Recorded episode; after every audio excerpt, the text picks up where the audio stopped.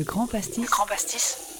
Radio Grenouille 88.8, présenté par Pierre Psaltis.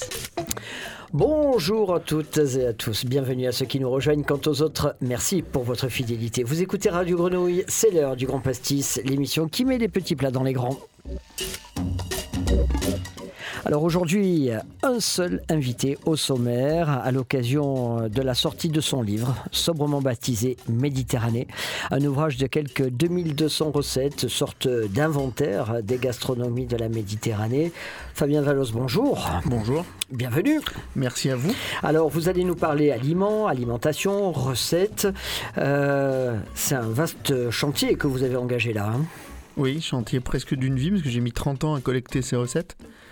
Et puis un chantier qui était beaucoup plus court, puisque chez Marabout, on a mis 5 mois pour faire ce livre. Donc ça a été assez rapide, mais c'est une collecte très longue.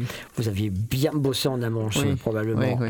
Allez, le décor est planté, l'émission peut commencer sur Radio Grenouille. C'est l'heure du Grand Pastis.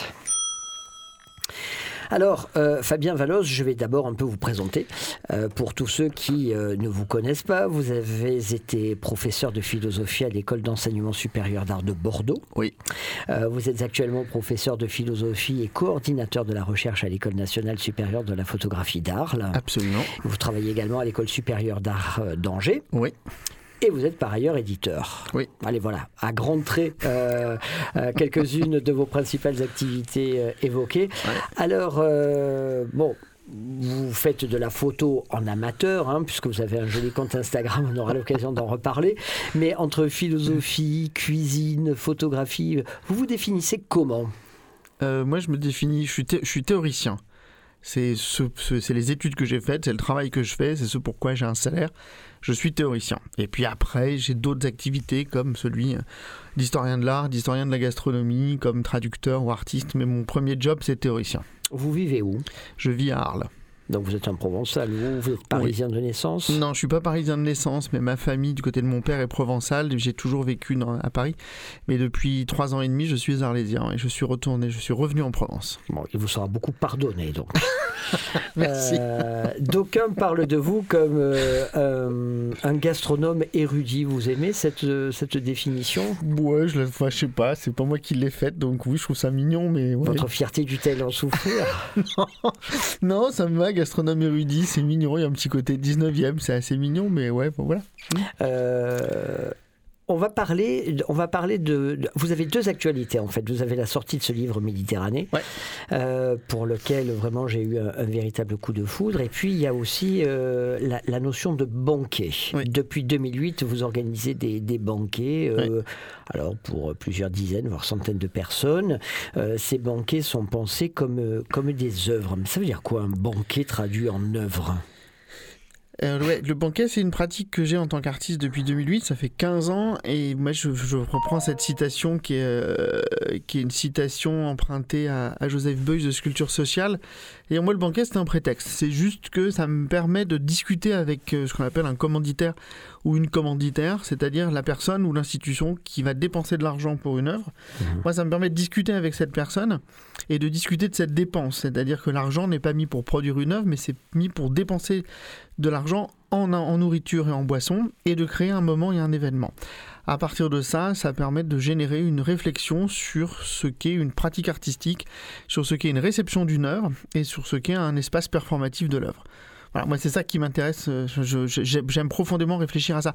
Moi j'appartiens à une tradition, à nommer une tradition kantienne, où l'art n'est jamais, c'est jamais l'objet qui fait art. Ce qui fait art, c'est la relation qu'on entretient à quelque chose. C'est la démarche, c'est l'idée de départ. Voilà.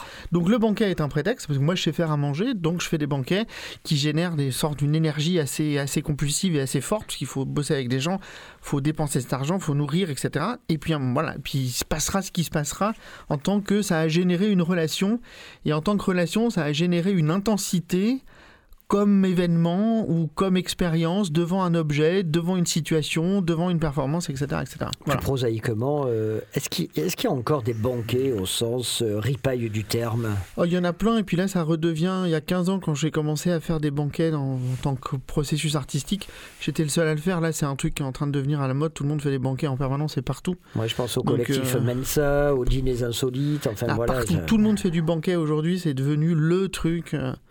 Et donc, alors, vous avez aussi en ce moment à Marseille un lieu de rendez-vous, un lieu où on peut venir voir ce banquet que vous avez performé.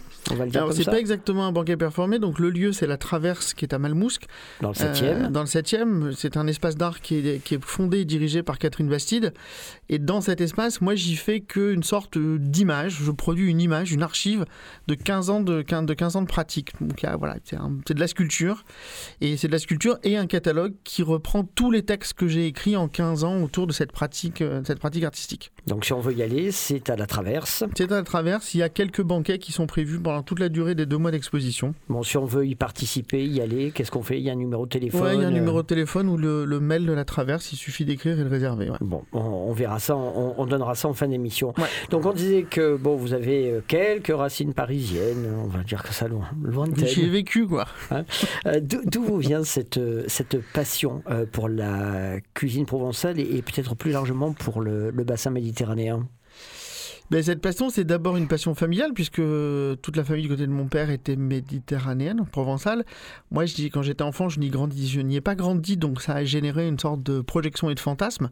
La Méditerranée était vraiment un fantasme, puis c'était là où je me sentais le mieux, c'était ce dispositif qui me plaisait le plus, et donc j'ai nourri et construit un fantasme autour de ça.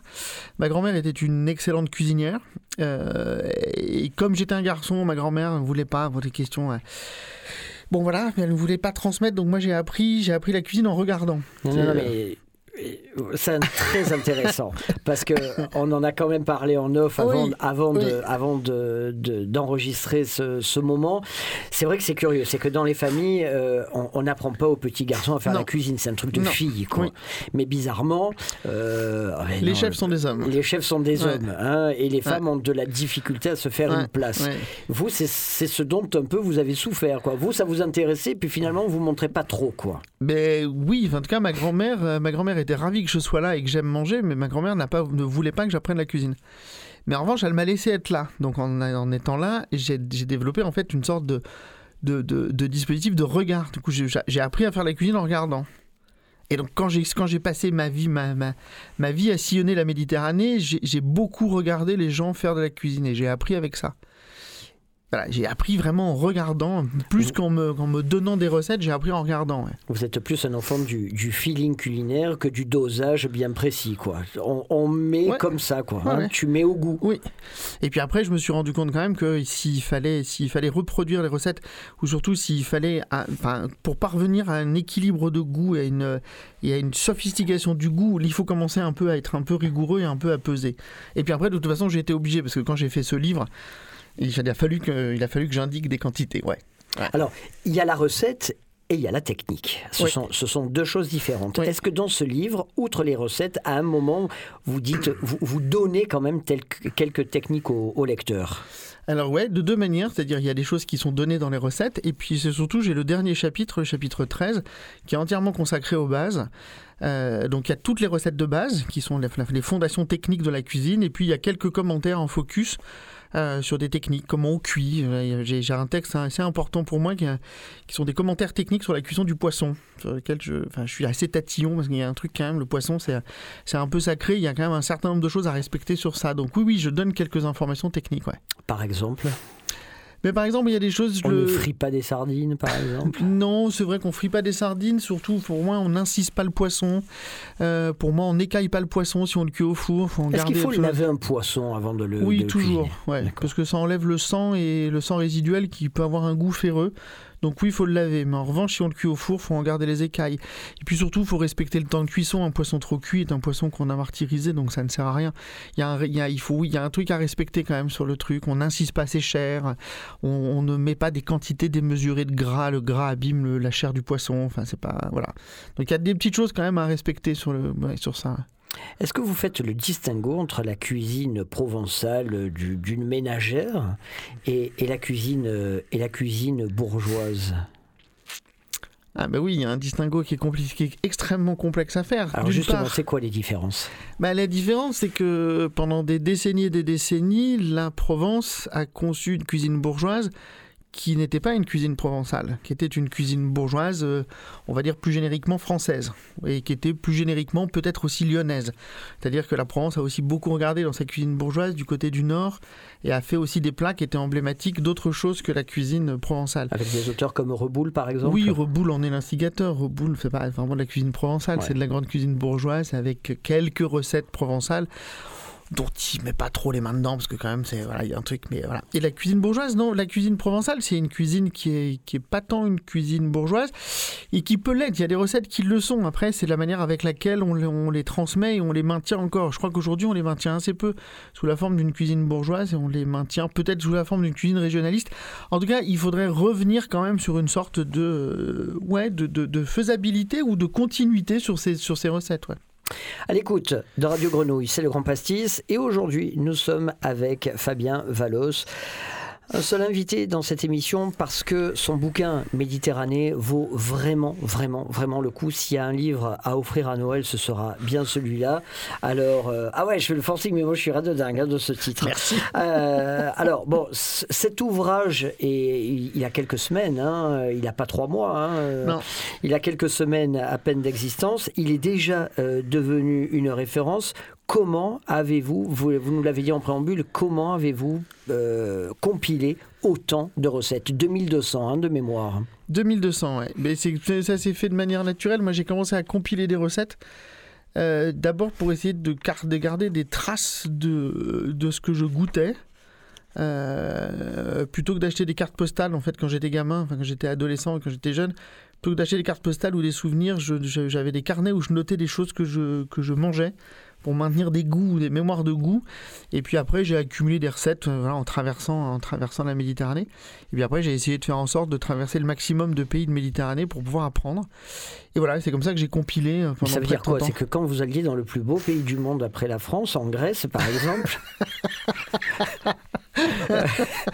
vous approchiez des cuisiniers, des cuisinières, ouais. Vous dites, mais comment on fait les dolmas, comment on fait les oulakis, ouais. C'est ça. Oui, c'est et ça. Les gars, les femmes, vous racontaient, vous écriviez. Alors les femmes et les hommes, alors c'est compliqué parce qu'il y a celles et ceux qui m'ont envoyé péter parce qu'on ne donne pas ce savoir-faire. Il y a celles et ceux qui m'ont accueilli. Oui, il y en a beaucoup, Il y en a beaucoup. Avec des paradoxes, c'est-à-dire il y a un nombre incalculable d'endroits où on m'a aucun problème pour me donner à manger, mais alors absolument jamais me donner la recette. Jamais. Mmh. Donc c'est la générosité. Et puis d'autres, au contraire, où on m'a donné la recette, d'autres endroits où on m'a donné des recettes. Des recettes totalement mauvaises ou totalement inintéressantes. Et donc après, il a fallu compiler, il a fallu croiser, rechercher pour arriver à trouver des choses à peu près stables.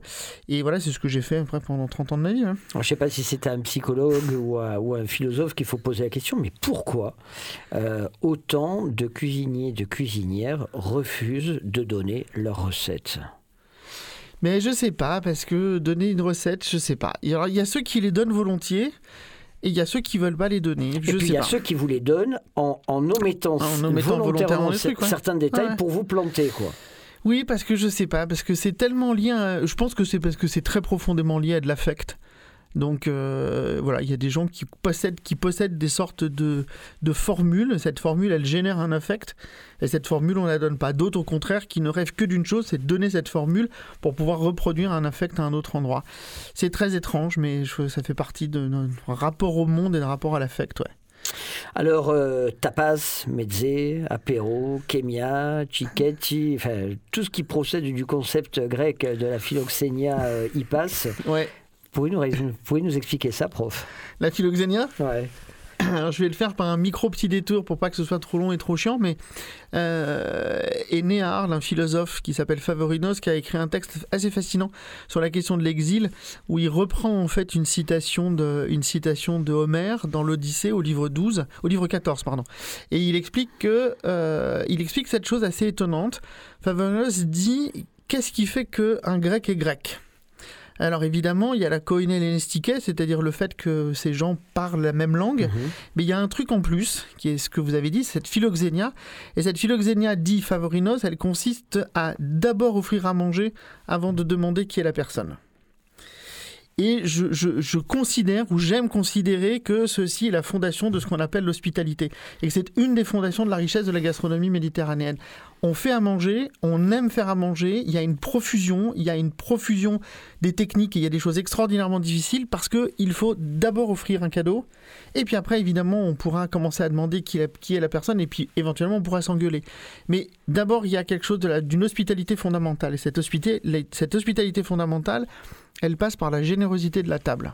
Donner à manger avant de s'engueuler, ça veut dire que on reçoit l'autre, on le reçoit et on le traite en être humain, c'est-à-dire tu vas manger, je te mets dans un cadre de paix, dans un cadre de partage, et une fois que j'ai campé les règles, voilà, tu es un être humain, tu es à mon égal, tu es à ma table, tu as l'hospitalité, tu es protégé, puisque je me fais le garant de ta protection quand tu es chez moi.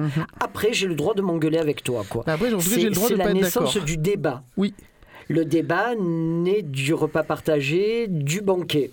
Exactement, c'est ce qu'on appelle en philosophie... Et le banquet, Platon, après... Alors voilà. Ça, c'est encore un peu différent, mais en tout cas, en philosophie, c'est ce qu'on appelle le principe de la discutabilité, qui est la grande invention de la pensée grecque. Ce qui fonde la modernité de la pensée grecque, c'est simplement de considérer que les choses vont être discutées par des pairs, par des personnes qui ont le même statut. Et effectivement, la table, la xenia trapezza, dit Homère, cette table des hôtes, c'est précisément le moment où l'on éprouve ce que l'on a conservé dans la langue française, c'est-à-dire que le mot hôte, c'est le même mot pour dire celui qui accueille, celui qui est accueilli. Qui reçoit, voilà.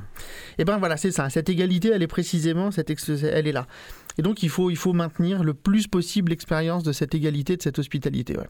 Donc, le banquet est une sculpture sociale, quoi. Il permet, je dirais... espace de partage et d'égalité. Ouais. Les religions, elles trimballent avec elles tout un cortège d'interdits. Alors, est-ce qu'elles ont... favoriser l'essor, la diffusion des cuisines, ou est-ce qu'au contraire, elles ont freiné leur expansion ? C'est une bonne question. Je sais pas si elles l'ont diffusé ou pas, ou freiné. En tout cas, elles imposent des règles. Elles ont démultiplié, les monothéismes ont démultiplié des règles très compliquées, de la cache-route à des règles calendaires très précises sur la manière de manger. Je pense pas que ça ait freiné. Alors, je vous interromps, prof. Les règles calendaires, c'est genre chez les chrétiens, chez les catholiques, on mange du poisson le vendredi, pas de viande. Voilà. Il y a des règles dans le calendrier. Voilà. Tel jour tu manges ça, tel jour tu manges pas, etc. Il y a un carême, il y a des moments où on fait, voilà, il y a des moments où on mange pas, il y a des moments où on mange maigre, il y a des moments où on mange, etc. Dans le monde juif, il y a la cache-route. Ça, ce sont des règles édictées. Tu ne manges pas de porc, tu ne manges pas. On mange pas la viande avec le lait, on mange pas les poissons qui n'ont pas d'écailles, etc., etc. Il y a des règles très précises de combinatoire et des aliments qu'on ne peut pas manger. Il y a ce qui est halal et ce qui est haram dans la pensée maghrébine, etc. Donc voilà, il y a des règles sanitaires, il y a des règles religieuses sur l'alimentation. Ouais. Alors ça, est-ce que c'est un frein ou est-ce que au contraire ça permet la diffusion des cuisines ? Moi, je n'ai pas envie de le penser comme un frein, c'est un modèle qui permet des choses, ça génère une gastronomie, ça génère de multitudes de gastronomies, c'est juste qu'à partir, ça génère des contraintes, et les contraintes ne sont pas inintéressantes. Après, la question de savoir si on les respecte ou si on ne les respecte pas. En tout cas, la Méditerranée est les cuisines de Méditerranée, parce qu'il y a des cuisines, il n'y a pas une cuisine, sont remplies de ces contraintes. Et il y a plein de contraintes qui constituent, mais voilà, si je prends ne serait-ce que la cuisine italienne ou la cuisine provençale, il y a énormément de plats ou de mets qui sont constitués spécialement pour certaines fêtes ou à des moments. Donc oui, je pense que ça génère quand même une certaine invention, ouais. Est-ce qu'on a raison de dire que la cuisine provençale, en fait, est un aimant à recettes et qu'en fait, les Provençaux n'ont rien inventé et qu'ils se sont attribués les recettes des autres en les triturant à leur façon ? Je sais pas. Après, dans ce cas-là, je dirais que tout le monde, tout est comme ça. C'est-à-dire que c'est toujours très compliqué et très hasardeux de dire, ah ben voilà, telle recette, c'est eux qui les ont inventés, c'est eux ou elles. Par exemple, la soupe au pistou est une piémontaise, les pieds paquets, c'est des tripoux. Oui, mais voilà, mais parce que c'est de la combinatoire. La cuisine, c'est de la combinatoire. Donc évidemment, il y a les zones. Moi, ce qui m'intéresse, c'est ces zones d'usage. Après, voilà, il y a des origines qui sont complexes, mais ces origines, oui, enfin, le pistou, oui, c'est probablement en lien avec le pesto genovese et c'est probablement en lien avec le moretum latin. Bon, mais voilà, mais c'est pas grave, tout ça, c'est de la combinatoire. Pour réaliser des recettes qui sont dans votre livre, oui, est-ce qu'il faut absolument savoir cuisiner? Ou est-ce qu'un type comme moi, il ouvre et dit, tiens, ça me plaît, je le fais? Alors c'est toujours la même chose, c'est-à-dire qu'il y a des recettes dans ce livre, il y a des recettes qui sont particulièrement compliquées parce que ça demande énormément de temps. Et oui, avant d'arriver à réaliser ce qu'en Sardaigne on appelle les coulourdes journées, qui sont ces raviolis à la pomme de terre avec un tressage très particulier, oui c'est compliqué, oui il faut du temps, on les rate, c'est très très technique et très compliqué. Oui, c'est sûr qu'il vaut mieux avoir un tout petit peu de savoir-faire pour commencer à cuire certaines pièces de viande ou certains poissons, parce qu'on peut les rater. Mais il y a des recettes qui sont d'une simplicité absolue. Il n'y a pas besoin d'être un cuisinier hors pair pour pouvoir les faire. En tout cas, moi, ce que j'essaie de montrer aussi avec ce livre, c'est que moi, je ne suis pas cuisinier professionnel. J'aime bien cuisiner, je sais bien le faire. Et que tout a été fait chez moi. Et ça veut dire aussi que tout ça, c'est des choses qu'on fait dans les familles, chez les gens, dans la vie. Donc, si les autres le font, il n'y a pas de raison qu'on ne puisse pas le faire. Qu'est-ce que vous aimez le plus dans la cuisine ? C'est manger, c'est le geste, c'est les histoires, la culture, les goûts, tout. Les produits. J'adore faire des courses, j'adore évidemment manger, j'aime énormément recevoir, j'aime les tables, j'aime le moment où il y a cette confusion de bruit, le scintillement des verres, de tout, etc. Oui, j'aime profondément ça, oui. J'aime ce moment d'extrême intensité, mais j'aime aussi les moments où je suis tout seul et où je peux passer 40 minutes à écosser des petits pois ou des fèves. Ce sont des moments très méditatifs, et ça aussi, j'aime très profondément. Ce temps extraordinairement long de préparation pour un truc qui va être absorbé. J'aime profondément faire des pâtes farcies, truc avec les doigts où pendant des heures on plie ces petites pâtes et on les fait, enfin, c'est extrêmement fascinant. Les mantis arméniens, les menteux arméniens ou turcs, type les agnolotti italiens, ouais. La cuisine traditionnelle séculaire, elle est en train de se perdre ou au contraire elle est encore vivace? Non, elle est vivace, mais en revanche elle change, mais c'est comme tout, c'est-à-dire que on s'acharne toujours à vouloir stabiliser les choses, on s'acharne à vouloir stabiliser la langue. Les langues ne se stabilisent pas parce que les langues évoluent, c'est pareil pour la cuisine ne se stabilise pas. Et puis on a toujours l'impression de dire que la cuisine c'est extrêmement vieux, c'est ancestral, etc. Non, il faut arrêter de déconner avec ça. La quasi-totalité de nos recettes, elles n'ont pas plus de 60 ans ou 70 ans, et encore, quand on veut bien, c'est très compliqué. Il faut maintenir le dynamisme profond de l'invention et de la modification sur la cuisine. Voilà, moi, en tout cas, le livre que j'ai fait, c'est juste ce que j'ai repéré comme usage au début du 21e siècle. Plus tard, ce sera autre chose. Et puis, si on veut, on se réfère à un siècle auparavant, et puis on va voir Pellegrino Artusi, puis on regarde ce qui se faisait à la fin du 19e. C'est des grands carottages dans des moments d'usage, et c'est ça qu'il faut regarder. Oui, Pellegrino Artusi, les recettes, on le fait pas pareil, mais voilà, si on prend la recette de la bouillabaisse chez Dumas, oui, moi je la fais pas pareil, mais bon, c'est pas grave, hein. Il y a une continuité. Allez, je voulais pas en parler, mais on va en parler avec Fabien Vallos à l'occasion de la sortie de son livre Méditerranée, 2200 recettes aux éditions Marabout. C'est notre invité aujourd'hui dans l'émission du Grand Pastis sur Grenouille. Alors Fabien, vous l'avez dit, moi j'allais me tenir à carreau. La bouillabaisse, c'est un plat grec. La cacavia, ça arrive. Vous m'avez dit que ça arrivait de Crète. Moi, je pensais que ça arrivait de Thessalonique. Pour moi, la cacavia est crétoise, mais elle est vraiment, je pense qu'elle est vraiment crétoise. Elle porte bien la bouillabaisse à Marseille? Non, elle se porte pas bien. C'est pas très bien, compliqué de manger une bouillabaisse à Marseille. Bonne. C'est hors de prix. Il n'y a plus aucun endroit où on peut la manger. Non, elle se porte très mal, ouais. Enfin, je le crois. Après, je considère aussi cette chose, mais c'est toujours la même chose, c'est que pour moi, la bouillabaisse n'est pas un plat qu'on mange au resto, c'est un plat qu'on fait chez soi. Si c'est le critère, elle est morte. Elle est morte, oui. Parce que c'est clairement pas morte. C'est pas un plat de resto, la bouillabaisse. Enfin, je suis désolé de le dire, mais la bouillabaisse, c'est un plat qu'on fait à la maison, quoi. c'est un plat de convivialité essentiellement à la maison, mais je le pense sincèrement, quoi. Mmh. Et puis voilà, il y a pas de bonne bouffe. Enfin, je sais pas, ça fait très longtemps que j'ai pas mangé une bonne bouffe. Je comprends pas. On dit les coquillettes au jambon, on dit les gratins de macaroni, c'est des plats de restaurant. Alain Sanderin s'en était emparé à l'ouverture des Mama Shelter, avait fait des cartes des plats de maison pour le restaurant. Ouais. Et puis vous me dites, ah ben non, mais c'est un plat de maison qui doit pas aller au restaurant. Alors si, moi je veux bien qu'il aille au restaurant, mais je crains qu'on ait perdu, je suis désolé, mais je crains qu'on ait perdu les restaurants où on puisse bien manger une bonne bouillabaisse à un prix à peu près accessible. Après, si on veut mettre 100 balles pour manger une bouillabaisse, ok, mais ça c'est encore autre chose.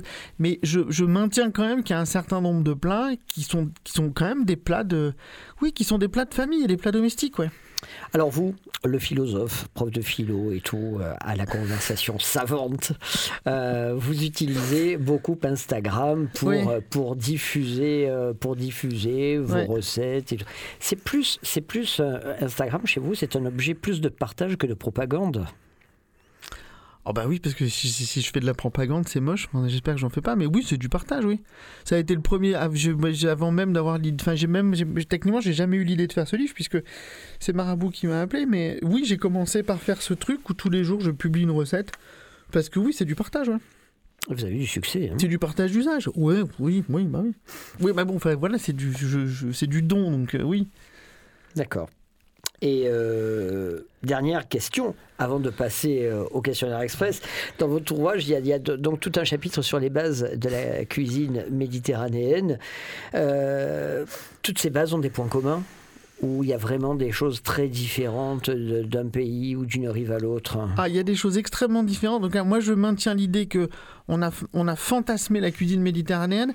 Je rappelle toujours cette idée que le concept de Méditerranée est un concept qui est récent. La Méditerranée, c'est Élysée Reclus, c'est fin du 19e. Avant, ça n'existe pas. C'est un concept récent et qu'on a fantasmé, sans doute en partie à cause de la pensée anglo-saxonne, la cuisine méditerranéenne. Ce sont des cuisines qui sont très différentes. Je suis désolé, mais entre une cuisine espagnole et une cuisine turque, c'est la nuit et le jour. Entre une cuisine provençale et une cuisine libanaise, c'est la nuit et le jour.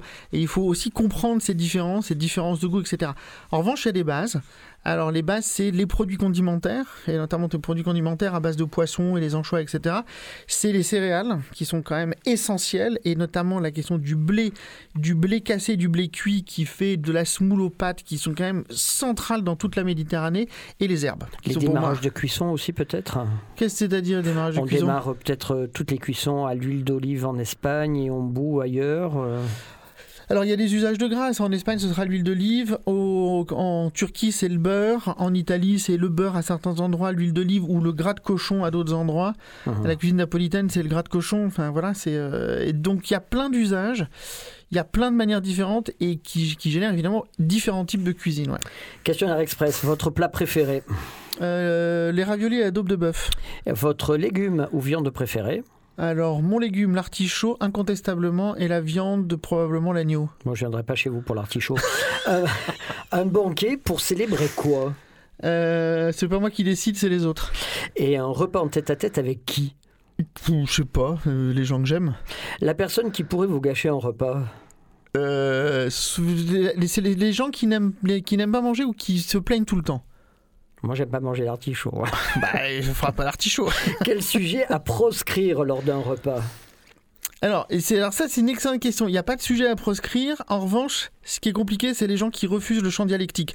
S'il n'y a pas possibilité de champ dialectique, dans ce cas-là, on ne va pas dîner ensemble ou déjeuner ensemble. Mais tous les sujets sont appréhendables, à condition de respecter un champ dialectique. Et puis, accepter l'idée de l'apéro. On se pose autour de la table, on est tous d'accord au point de départ, on est amis, et après, on va parler de ce qui fâche. Et on peut être d'accord, mais de maintenir la question de la différence et d'un champ dialectique. Y a-t-il eu un âge d'or de la gastronomie en Méditerranée ?